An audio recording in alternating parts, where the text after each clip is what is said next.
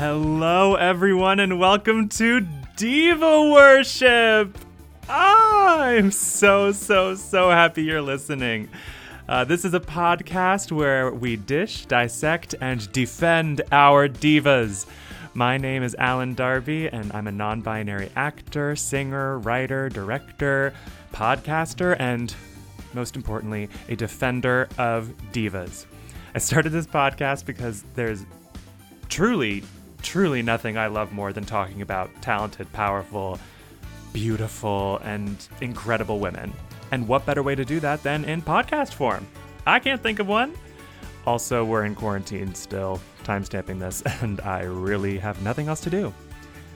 So, on this podcast, I interview my fabulous friends each week where they will discuss, defend, uh, d- uh, diatribe, divify, d- d- delectabilize. I'm just coming up with words that start with D at this point. Everything about their divas. Like I said, it's nothing, there's nothing I love more in the world than hearing about someone's music taste, their movie taste, or just that one person who just, like, you cannot get out of your brain. I'll talk to my friend Shagun about Tracy Chapman having a diva moment with an opera star. There is a video of her performing at this festival with Pavarotti. What?